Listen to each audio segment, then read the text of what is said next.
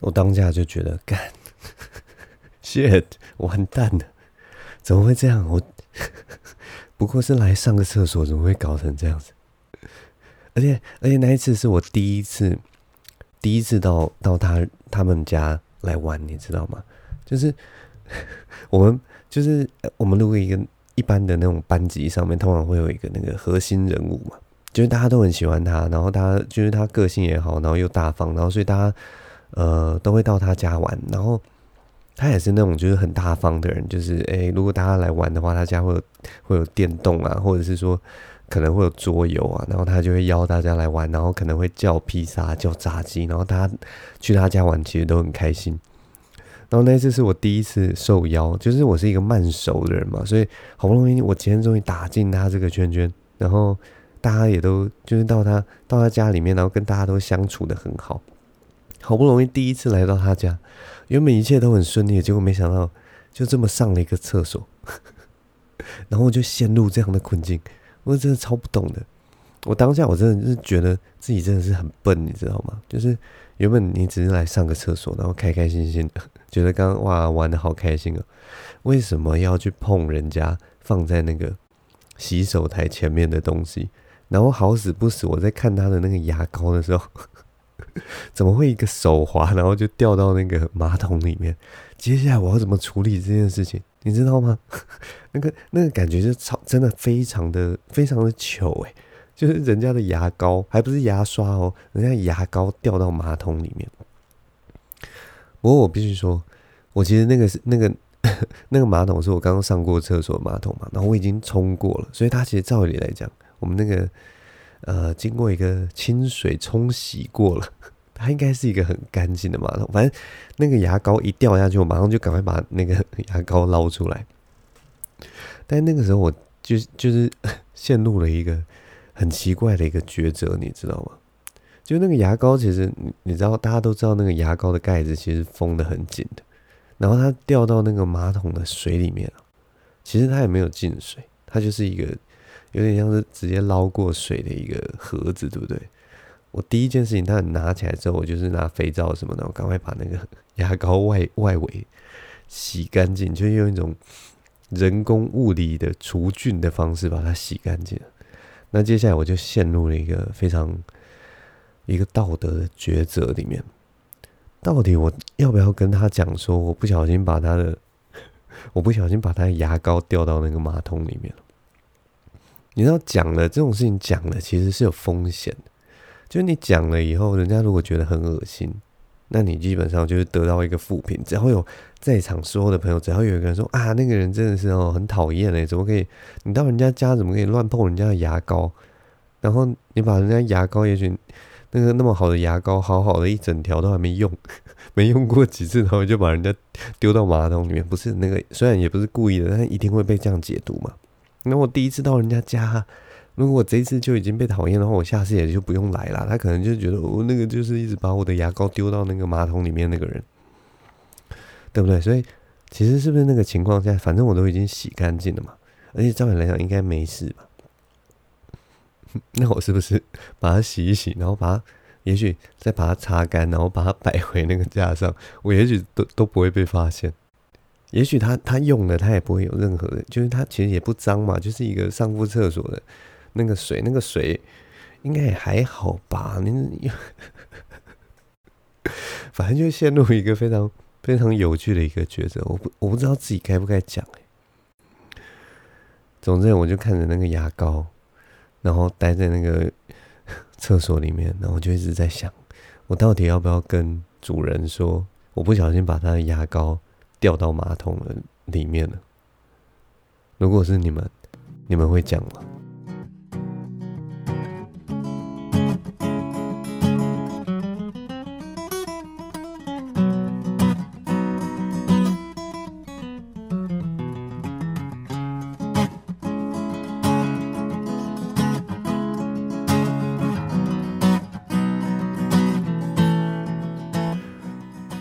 没有啦，其实这个故事，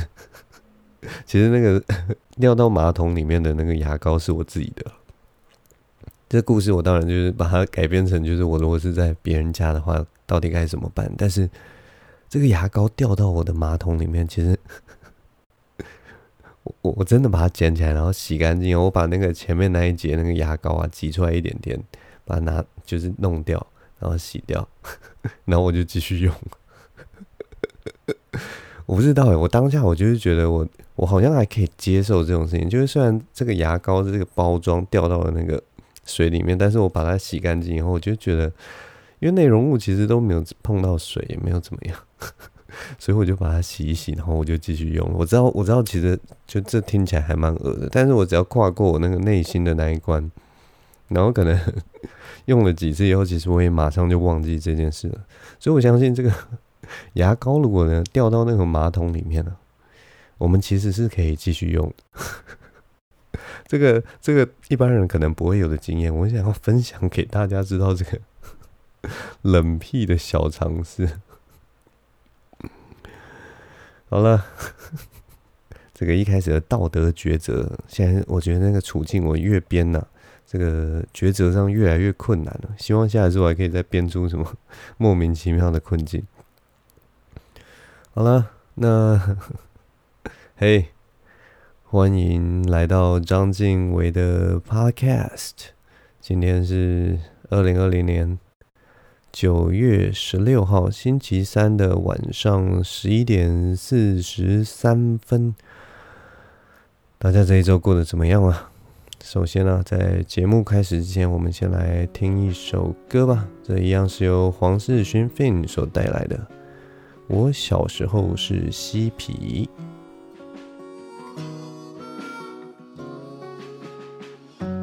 小时候以为自己长大后会变成嬉皮，终日漫无目的追求爱与和平，资本主义没什么了不起，比起中产阶级。共产党还比较讨我欢心。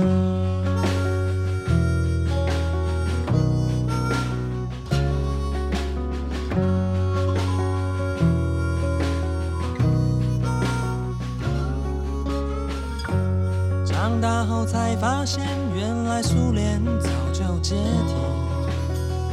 柏林围墙已成为追忆，往事就不要再提。天上。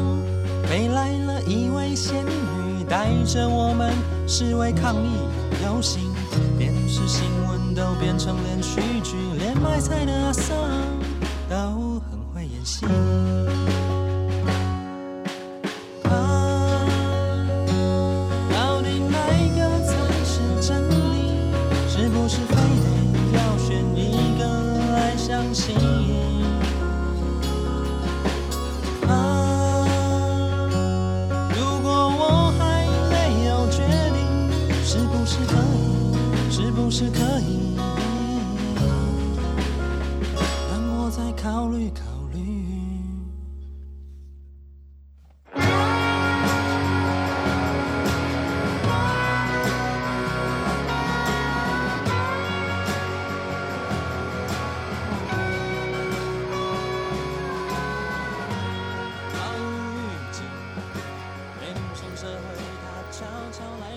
刚刚听到的歌曲就是来自黄世勋 Fin 所演唱的《我小时候是嬉皮》，那同样它是二零零九年的一个作品。这首歌其实蛮有趣的，大家有没有就是如果有听他的歌词的话，就是在讲说他小时候是怎么想啊，然后长大之后是怎么想啊，然后他小时候其实就是讲到一个，哼，有一句话我觉得还蛮好笑的，好像说比起中产阶级，共产党还比较讨我欢心。这句话如果在 现在来讲的话，就是那个中共同路人，你知道吗？但但其实这句话是其来有自啊。我们在讲共产党的时候，在那个西皮年代的共产党啊，其实在讲的还，与其说是中国共产党，不如说是苏联那个时候的那个共产党。那个时候，其实其实如果真的来讲的话，像马克思的思想啊，或者是很多那个左派的那种。社会共产主义的那种思想来说，其实那是一个很理想的一个状态，你知道吗？就是它，它，它没有什么大问题，就是它是一个理想对于人类生活的一种想象，所以只是说后来变成共产党之后，所象征的全部都是，例如说就变成集权政治啊，或者是说。反正就是这个这个理论拿到人人质上面来的时候，就开始出现一些扭曲的情况，它就不是那么的理想，都是集权的方式去做。所以后来共产党，我就觉得这这个东西啊，就是从美国跟苏联的那个呃苏联冷战冷战，或者是说反正就是在呃那个是几年了，二十世纪那个时候的那个政治关系下，好像共产党。或者是反正就是共产主义这件事情，好像就是在大美国思想底下有一点被，呃，我会觉得可以用污名化这个词来说啦，因为我从小到大其实对共产啊、共产党这个词啊，一直有一个很刻板的印象，一直也是到也是到大学的时候才开始有比较比较不一样的想法，然后也从开始从。呃，有一些东西其实是从西方的观点开始看，重新看，呃，重新检视之后，会有一些产生新的意义。就是除了像共产党之外啊，像我们从那个我们念儒家跟道家嘛，这些东西从来不觉得它是一个思想的脉络，我们可能会把它当做是一种呃做人处事的大道理啊，或者是说某种价值观来看待。可是，如果你从西方的观点来看的话，儒家、道家，或者说孔子所说的话、老子所说的话，这些都只是一个，他们是一个伟大的思想家，他们是伟大的哲理家，他们可能不是我们所想的那个什么至圣先师，然后他们说的每一句话都是一个，嗯，都是一个真理，都是我们必须奉行的一种道德教条。那如果从西方的观点来这样子去诠释的话，这些东西都只是思想而已。然后我觉得。后来就是到了大学之后，我可能就启蒙的比较慢吧。我希望 可能有很多人就想说：“哦，这个我小学的时候我就知道了。哦，我国中的时候其实就已经有批判性的思考。” 但我反正启蒙的比较慢，我一直到大学之后我才开始比较意识到这件事情。所以如果说现在有人啊忽然跟你说：“哎，我还蛮喜欢共产主义的。”其实也不用说啊，你是不是就是中共的同路人？呵呵，不用，其实就是他就是一个思想啦。然后我其实也觉得那个东西蛮有趣的啊。总之这首歌反正蛮有趣的。这首歌如果大家有兴趣的话，可以去看看它的歌词，然后其实也蛮好听的。现在在 Apple Music 上面都可以找到这张专辑。我小时候是嬉皮，那这首歌就叫做《我小时候是嬉皮》。就是同名歌曲。好了，那我来喝一下我的我的沙士啊。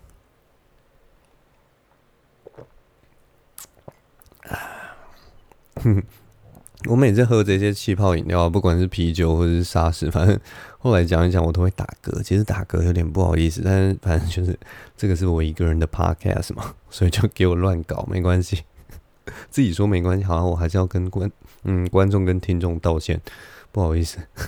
但我觉得晚上只要可以喝一下这个沙士啊，或者是说喝一点那个酒精的饮料啊，我都觉得那个精神会比较好一点呢、好了，这礼拜要讲什么呢？啊，哦，这礼拜看了一个很有趣的电影，就是它是在那个电视上面，在那个第四台上面播出的，然后。我就不小心转台的时候就看到了这部片，然后就反正他好像就已经演到中段了嘛，然后是跟登山有关的一部电影，所以我就哎、不知不觉就稍微看一下，然后把它看完了。可是我在看的中途呢，其实那个心中是充满着各种疑惑以及五味杂陈的感觉。那部片是哪一部片呢？那部片呢就是一个日本片，叫做《圣母峰众神的》。什么众神的山岭之类的，反正那部片就是一个日本片，然后是由那个阿布宽那个罗马人阿布宽 所演出的一部日日本的电影。那他那个故事很简单嘛，反正就是阿布宽就是一个充满啊、充满梦想和抱负、充满理想的一个登山者。然后呃，他随行有一个摄影师，就是就是想要拍拍摄他登山登上圣母峰，他们走一走一个就是非主流的路线，然后那个路线就是特别的特别的险峻，然后好像从来都没有人成功登顶过。然后阿布宽就想说，他想要挑战这这个这个路线。然后当然那个摄影师啊，跟到一半就一样，就是自己，因为他们就大风雪或什么的，然后就阿布宽就自己往上爬，然后摄影师就跟不上去了。摄影师下了山之后呢，就一直不确定说阿布宽到底有没有登顶，所以他后来就是觉得这是他的遗愿，所以他又就是过了几年以后，哦，因为就是他们那一趟行程就是下大风雪，然后那个摄影师。自己下了山，结果阿布宽呢，他就再也没有下山了，就死在山上这样子。然后当然就就留下一个谜团啊，就是阿布宽是不是有登上顶，但是他没有办法下山，遇到山难，然后才死在山上。然后摄影师其实也很想知道他到底有没有登顶，因为如果他登顶的话，就是世界上登顶。从这个路线登顶的第一个人，就算他没有顺利下山，一样他有达达成那个登顶的这个壮举。所以呢，后来这个摄影师就决定了，他也要上山寻找他的身影，就是至少要看到人死要见尸的一个概念。总之，反正他他后来上山，他的确就看到 看到那个阿布宽的尸体嘛。然后阿布宽就是有在那个山上，他有写他的日记。呃，然后反正呢，那个摄影师就看到那个 尸体，这个时候我就开始感到不对劲，就是前面前面剧情就是当然会拍那种大风雪啊，然后在那个高山上面的那个，其实基本上这件事情就已经蛮扯的，因为如果你遇到那样的风雪，绝对就是马上就要下车了，就是在山上这种事情不是开开玩笑的，如果你天候状况不佳，你马上就是决定天候状况不佳，你就不会上山了，所以。其实很少会走到中途，然后遇到那种完全困在山上没有办法放晴的那种大风雪。我是不知道高山啦，就是那种五千公尺以上的高山到底情况怎么样。其实因为我也没有登过，所以我也不大清楚。但是我自己的想象就是说，如果天后状况只要有异常啊或怎样，基本上就是不会再不会上山了。那反正就是 光看到这边，我们就。就就就已经觉得好，那就是因为为了那个剧情的需要，我们要有戏剧张力嘛，所以就是他们天后状况不好，但是他们还是要表达出那种哦，一定要登山的那种精神，所以就好，我这一点我就放过，没有关系。但是后来呢，就等到那个摄影师看到那个阿布宽的尸体，然后尸体旁边有他的日记，这些我也就算了，因为他就是。照理来讲，这些东西也是会随着什么风吹雨打，或者是下雪啊，全部被埋埋起来，或者是说就就被吹走之类，我也不知道。或甚至有动物可能会把它叼走，这些我们都不管。好，他找到了他的尸体，可是他在那个零下不知道几度的 情况之下，他就是伸手直接把他的口罩，那个摄影师直接把他口罩拉下来。然后那个时候，那个寒风还在吹，白雪也还在下，你知道这件事情是多么的、多么的不可思议吗？就是他拉下他的口罩，诶，在这么冷的情况，然后这样风还一直吹。我跟你讲，在那种温度下，你只要拉下来，然后吹一下，像你这个这整个嘴巴这边会整个变乌淤青，你知道吗？会整个死掉、坏死掉，真的太夸张了。然后还有更扯，后来他看一看他的日记，太感动了。就情不自禁的脱下他的毛帽，表达他的敬意。在你知道，在那么冷的情况之下脱下毛帽，就是你整个头的保保温就失去了。那个 那个情况非常危险。反正我看到这里，我就是真真的直接把那个电视按停，然后狂笑，笑死我了。怎么？就是你会感动到，然后完全不顾自己的生命安全，把你的口罩拿下来，然后把你的毛帽还脱掉。这在一个有就是登登这种像我这种登小山的人来说，看到都觉得很好笑。就这部片其实是很热血、很中二的一部片了。但我就觉得，如果我要中二的话，我就去做台铁就好。你知道为什么中二要做台铁吗？反正我之前就是在想，什么东西比什么东西很中二，然后我就想到，哎、台铁的那个车子啊，到现在还是要什么自强啊、举光啊，还有一个是什么？反正就是他他的名字就是自强，就是那，就是要自立自强那种意思啊。然后举光就是那个勿忘在举的那个举光嘛，就是要反攻大陆嘛。所以，我们其实现在台铁的名字到现在都还是蛮蛮蛮中二的。如果说，如果你是用什么像那个 什么雄风啊，或者是说不好意思，如果真是说用什么老鹰号啊，或什么，我都觉得就是用用那种。英勇的那个意意象来叫车子的话，我觉得都还可以。可是你现在还在叫自强跟举光，我就觉得哎、这感觉其实蛮中二的。总之，总之这种热血的东西啊，有的时候真的跟现实有一点脱节啊。这礼拜还有什么事情？因为还有一件事情，就是说我最近看了一些那种。最近看了很多访谈啊，然后有一些有一些其实算是现在那种我自己讲会有点像是那种大乱斗的访谈。以前那种就是访谈啊，不会是那种闲聊，所以就是例如说是一个很正式的主持人跟一个呃新的明星或者是巨星这样聊天嘛，然后他问他一些问题，然后回答这样子。但是现在因为有一些就是不同的新媒体啊，还有 Podcast。所以现在访问的形式都有一点转换了。那我最近看了一些大乱斗的访谈，为什么说大乱斗？就是因为他们年龄层完全不一样，然后其实他们就是随便的聊在一块。那我也不会演啊，我就是听那个 台通他们去那个一个节目叫做下杠的节目，然后下杠就是一个呃是有两个乐团的。成员一个是美秀集团的修齐，然后一个是那个那个哎呀伤心欲绝的那个应该是吉他手吧，反正他们两个人所主持的一个会讲一些音乐圈啊，或者是说一些呃独立乐团啊，或者是音反正就是那些一些八卦或者是他们一些看法这样子。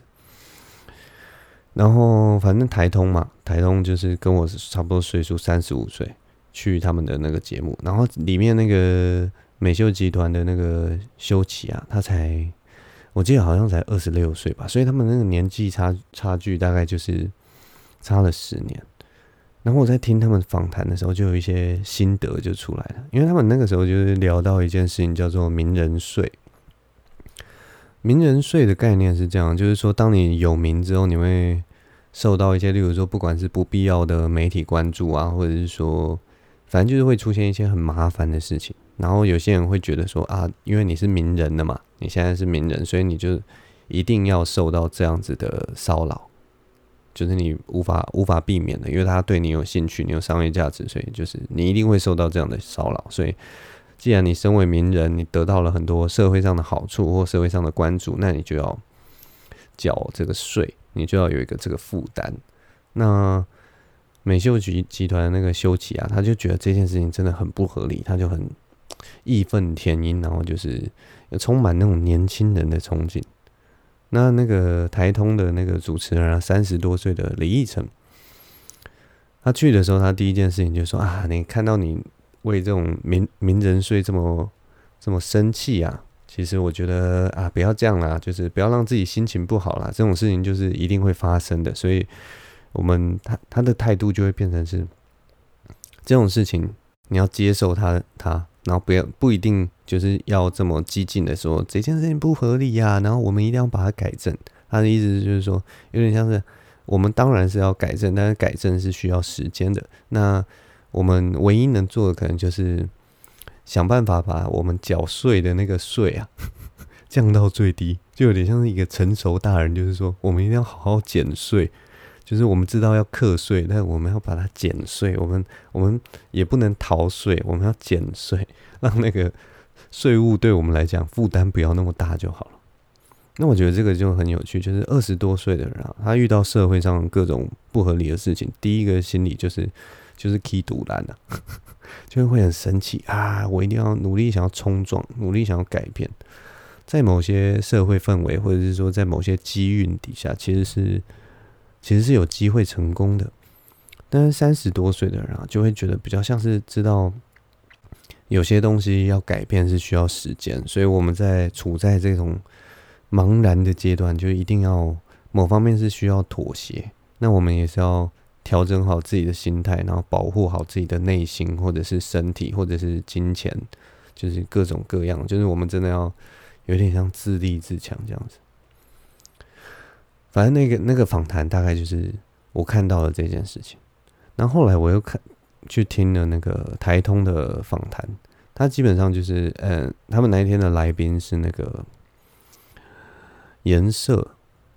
工作室的那个迪拉胖，颜色就是一家台湾呃很有名的一个独立嘻哈的厂牌这样子啦，然后迪拉胖就是里面的主理人，那。迪拉胖他呃大概已经四十多岁了，然后所以台通的台通的张嘉伦跟李依晨邀他们去的时候，基本上对我来讲是一个三十几岁的时代跟一个四十四十岁的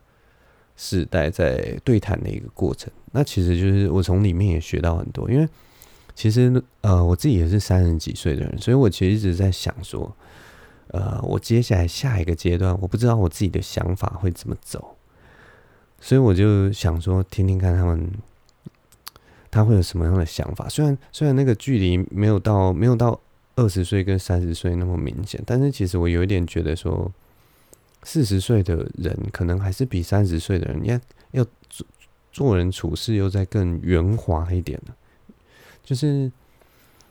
有点像三十几岁的人，他还是会有一些坚持，而且那些坚持是不让步的。我从他的那个。对一些事情的一些看法里面，好像有发现这件事情，就是不管是美感啊，或者是经验，但到四十多多岁的人会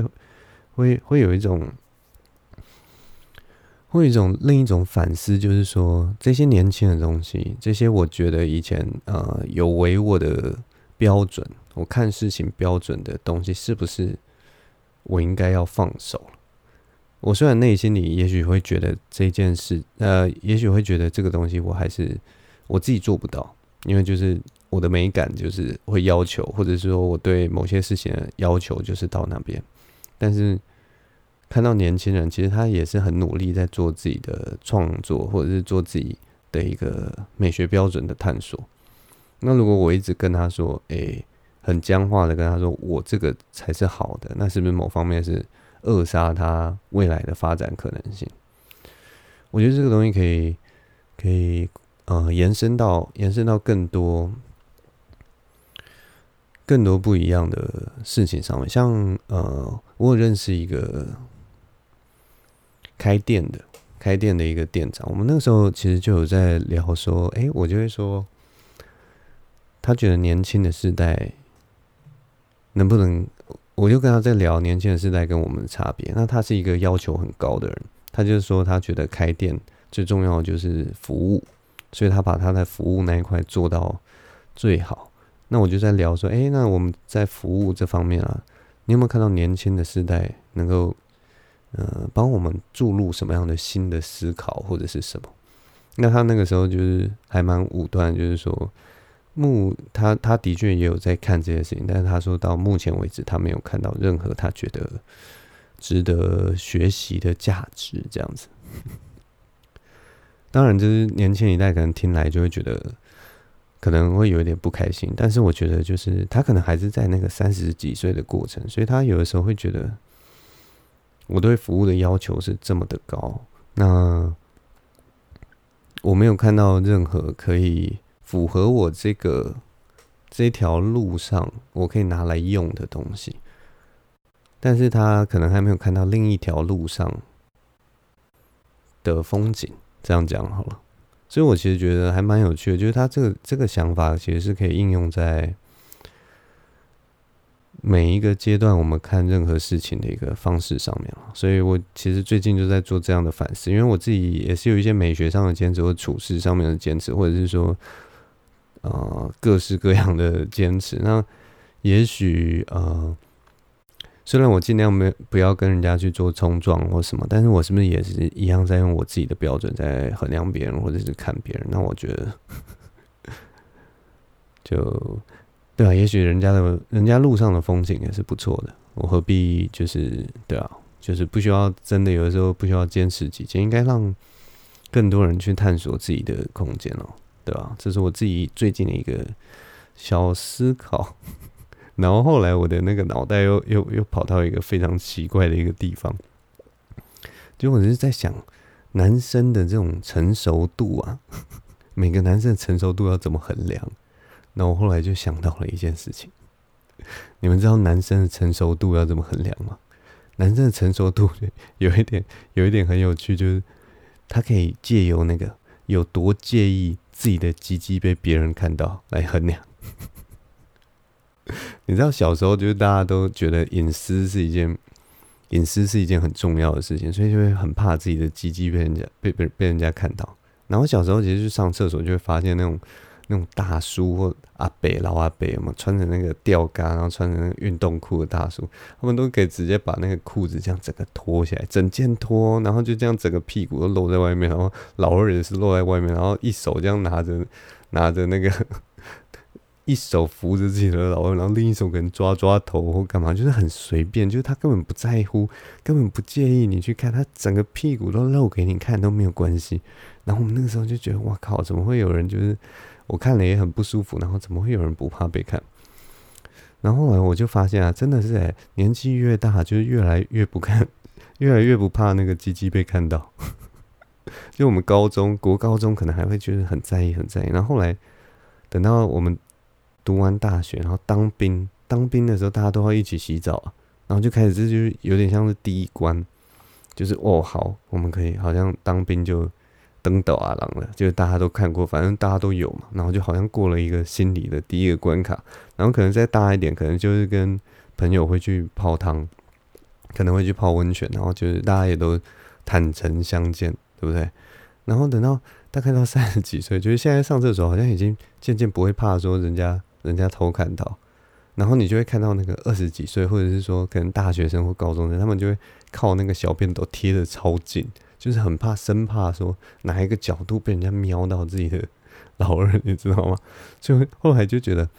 哎、真的哎，男生的成熟度要怎么衡量？就是看他多介意自己鸡鸡被看到，然后也许。也许我们到四十几岁五十几岁，真的裤子也都会这样直接脱下来。我不知道啦，我应该是不会啦。但是应该是说心里就比较不会那么介意这件事情。反正我觉得这个观察还蛮有趣的，跟大家分享。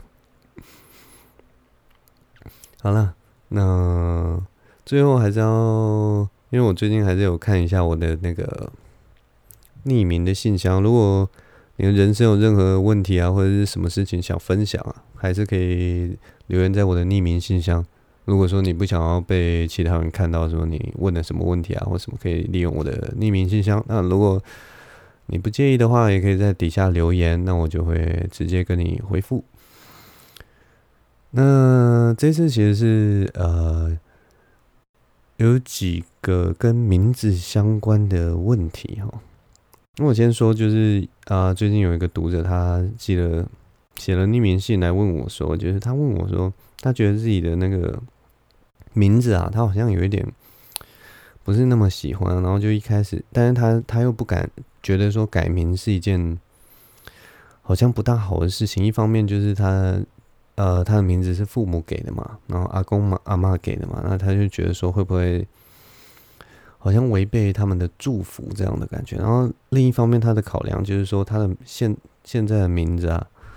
他现在喜欢的名字又都不是那个姓名学里面的好名字，然后他就问我说，他现在很苦恼，他到底要不要改名？到底是选择就是他自自己喜欢的名字好，还是说他要维持原来的名字？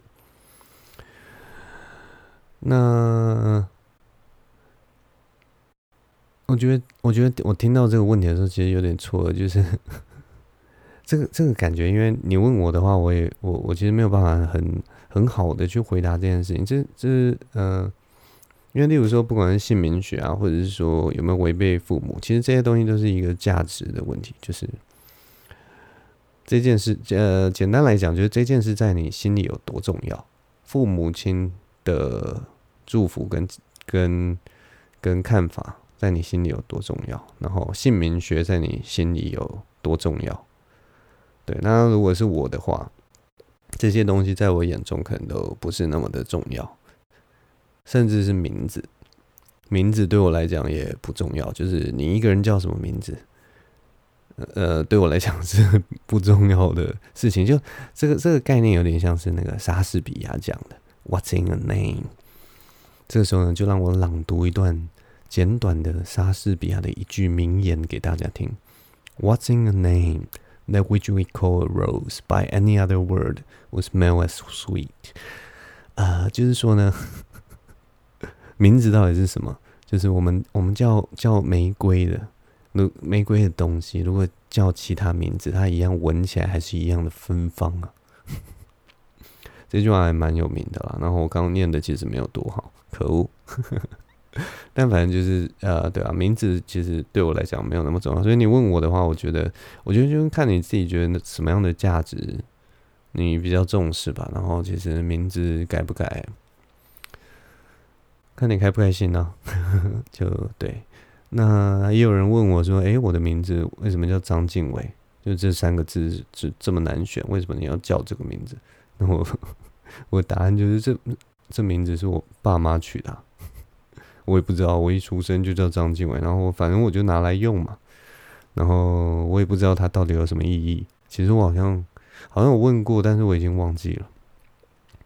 然后其实我现在也不好奇，我只是觉得说，哎，大家需要用一个名字来叫我，那我就用我最原本的名字，从小到大用了三十几年都是用这个名字，就也没道理要换嘛，对啊，所以就继续用，嗯。嗯，对，大概就是这样。对啊，这就是这一周我看到的有关名字的一个提问了。那如果大家对于自己的名字啊，其实现在有很多地方都可以重新取自己的名字嘛，不管是在社群媒体上面，或者是说有一些我也不知道聊天室啊或什么，其实大家都可以取自己喜欢的名字。那如果你要改本名，现在好像也非常容易。我记得我就有几个。呃，学长姐或者是说学弟妹，他们有去改名。那改名有的时候他们是为了改运嘛，或什么的，那就看这件事情你自己怎么去看。那对，大概就是这样了。好了，我现在节目录到这边已经快要四十分钟了，